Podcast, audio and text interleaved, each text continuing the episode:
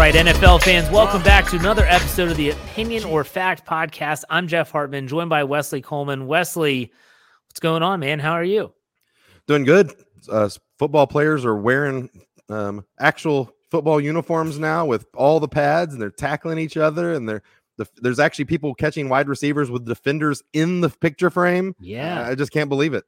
I, I get so frustrated with the videos of receivers running through an empty field catching passes, and everyone's like, "Look at that dime!" It's like there's no one covering him. What are we talking about? Maybe about? he ran such a good route that the defender fell down. I mean, that's what that's what I think if it's my team. Well, if it's the Eagles, they're probably complaining about the turf. So keep that in mind. All right, let's talk about today's topic for opinion or fact. In case it's your first time ever catching the podcast, uh, we do these typically three or four times a week. We take some hot button topics around the NFL and we do it in a shorter form. We're trying to keep these under 15 minutes, and we've been pretty successful with that so far. Make sure you check out yesterday's show on Monday where we talked about camp injuries. They're awful, but are the Steel, uh, not the Steelers, but the NFL and the NFLPA doing everything that they can to help prevent those injuries, go back and check that out. But today, it's all about the rookies, right? I've always said that the NFL draft is the largest event of the year that's not the Super Bowl. Why? Because all 32 teams feel hope.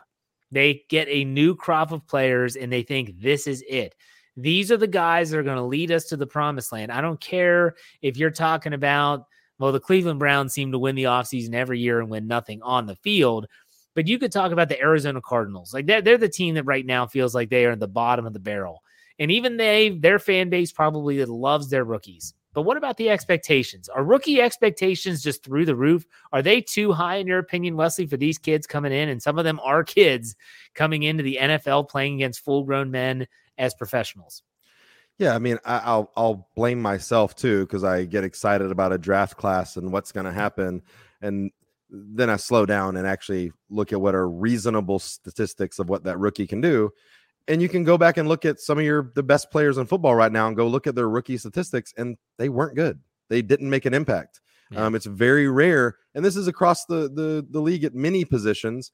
It's very rare that uh, that rookies are going to make an impact on the field. Definitely, or if they're going to make the Pro Bowl um, or anything like that. It's just it's just not a, a regular occurrence. Well, an- another thing to keep in mind is that the fan expectation could be vastly different than the organization. So, a lot of times, fans, especially a day one, early day two pick, we're talking the top two rounds, everyone's expecting, hey, these guys are going to have to play and start right away. I'll go back to something that the, the previous general manager for the Steelers, Kevin Colbert, said. He said, We look at day one and day two picks and say that they should eventually be starters, not right away but they should eventually be starters. And I'll give you an example of a player who's now has his bust and trained in the Pro Football Hall of Fame in Canton, Ohio, who everyone called a bust after his rookie year in 2003, and that's Troy Polamalu.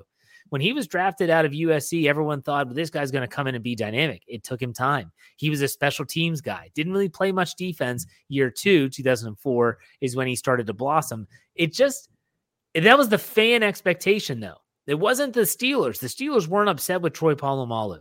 He, they were the ones saying, "Hey, you're fine. Just keep going at it. You'll be fine." But something you said in a previous podcast, I think this was the running backs podcast we did about opinion or fact, or when the running back situation, you said that positionally the running backs might be the most NFL ready position. You still agree with that? And if, if so, what's the flip of that? What is the one position that takes the longest to get acclimated? Yeah, I really think that the uh, the NFL running back because if as long as you have seen in college some sort of sort of ball security, then it's one of the few times where the measurables that come out of the combine actually relate to success on the football field. Um, being able to hit a hole fast, hold on to the ball, and accelerate up the, the, the field, and also driving with some power. So um, you, you can see that immediately kind of turn into production on the field that's why we have third, fourth, fifth round running backs that do become starters on their team and and, and help their team their rookie years. Um, you know, I think it depends on scheme with uh, with with uh, you know its success uh, in, in other rookie positions. Um, I cover the New Orleans Saints, and what's very difficult for the Saints is having success with rookie wide receivers. They have a very difficult system. Um, the the language in itself. Um, a lot of it has depended on with having Drew Brees for years. A lot of it was just him kind of improving stuff and needing wide receivers that not only knew their position, but they actually needed to know what every offensive player was doing so that they could adjust. Um, and that and that was very difficult for NFL for college wide receivers to ever come in and be successful with the Saints. Um, hence, Drew Brees was kind of known for having success with unknown wide receivers, but they had been in the league for a few years. Um, so I'm going to say wide receivers a, a, big one up there, and then obviously cornerback. Cornerbacks are going to get drafted a lot off their speed and height and length and all, but they come in and are pretty bad for a long time, and it's yeah. especially what we see with the um, the defensive holding and pass interference calls becomes really difficult for a uh, cornerback. I would I would even throw in unless you're talking like a top pick, it, the offense and defensive line can also be really tough. And there's grown men strength, and then there's you know I'm a rookie in the NFL strength.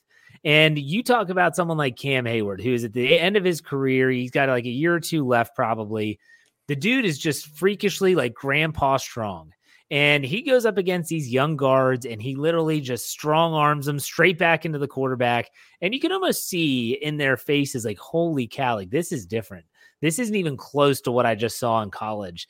You don't see that. So I think that a lot of times these first round picks, I'll give you an example again Steelers, Broderick Jones, first round draft pick, tackle.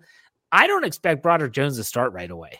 He's a left tackle. Your left tackle better be able to protect the blind side of your quarterback. That's an investment. You don't want to just throw that into the wind. So I think the Broderick Jones will eventually be really good, but it's going to take time. And I think that, again, fan expectations, you have to adjust those accordingly. But those trenches are tough, man. They're, they're really tough. Yeah, for sure. As far as Heyward being grandpa strong, I'm not familiar with his grandpa, but his dad was a New Orleans State legend, yes, Ironhead Heyward, that uh, definitely was strong and run over people and uh, loved contact. Um, you know, the other thing, and I mean, we'll always talk about that the quarterback position is so impossible to draft or tell what somebody's going to be. But I am now really difficult to convince of your quarterbacks, your high drafted quarterbacks that are coming from these big programs, specifically kind of Alabama and Ohio State.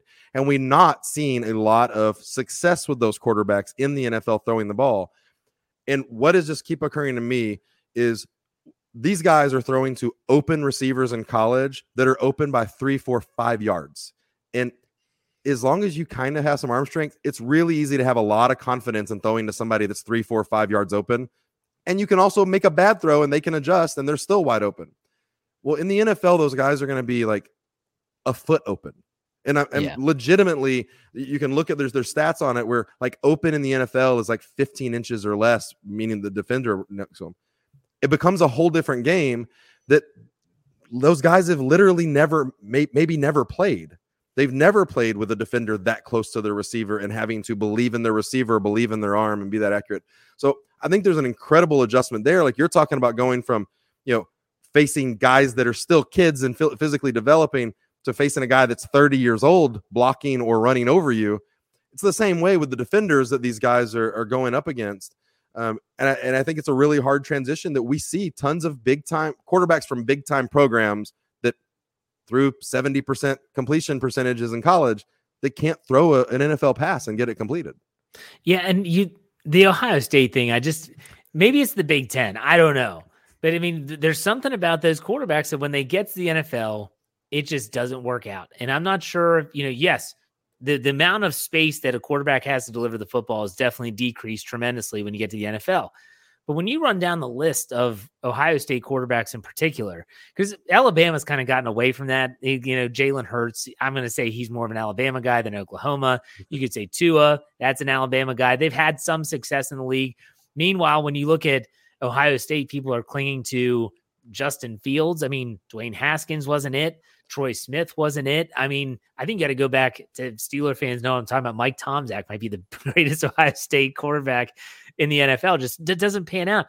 There's something else going on, and I think that a lot of times it's the schemes. I know that listening to Kenny Pickett last year as a rookie, he talked about how you know he played in the ACC at Pitt. You're thinking, I know all these coverages. No, you don't. you have no idea the zones, the zone concepts, the different ways they disguise things, the movement before the snap. It just is not the same. And so when the quarterback, when you're just talking about that one position, not only is it tough, tough as hell to draft, but also it's tough to predict how fast they're going to get acclimated. Some can do it quickly, some it takes years if it ever even happens.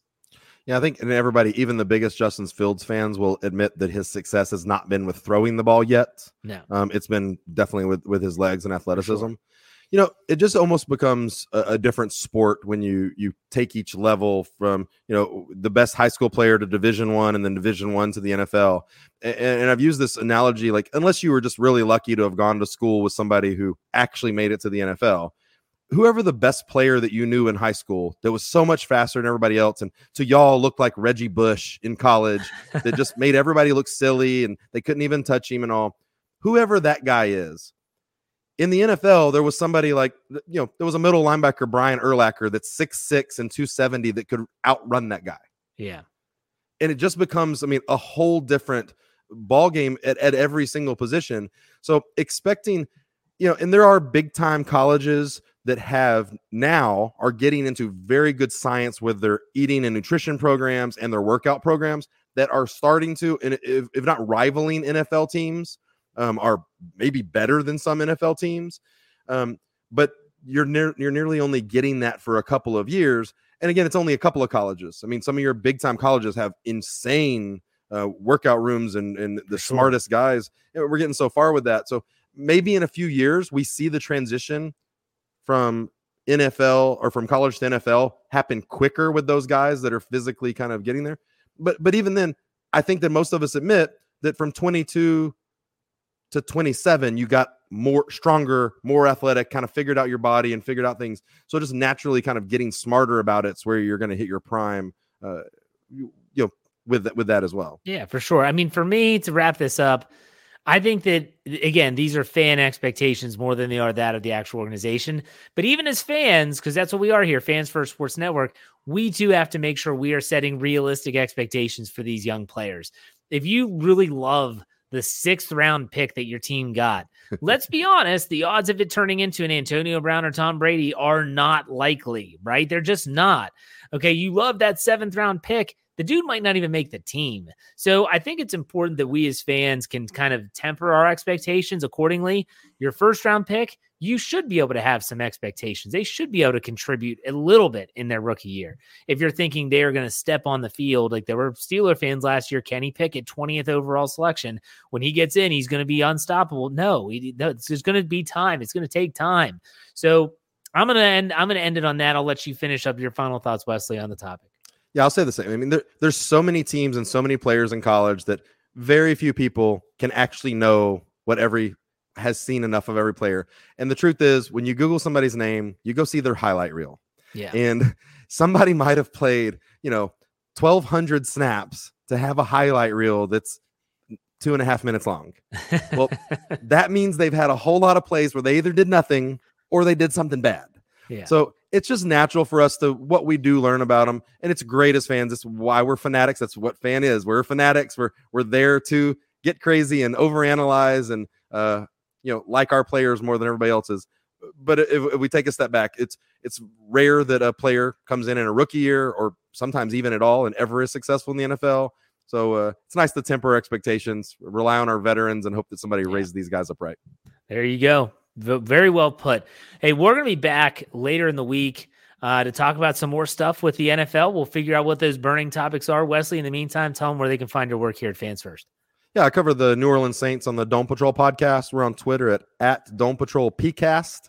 And then my personal Twitter is at Wesley, who'd at Wesley13 come and, and uh, follow me and talk to me. You just forgot your own Twitter handle. That's bad. I, it's you know it's, it's a rough life. Where, where, what, is, what is yours, Jeff? How can we get in touch with you? Uh, at J Hartman H A R T M A N underscore P I T. And you can find all my work with the Pittsburgh Steelers at the Steel Curtain Network. And I'm doing a bunch of writing on all the teams, all the leagues for Fans First. Find us at fansfirstsports.com. All right, Wesley. Until next time, man. Take it easy.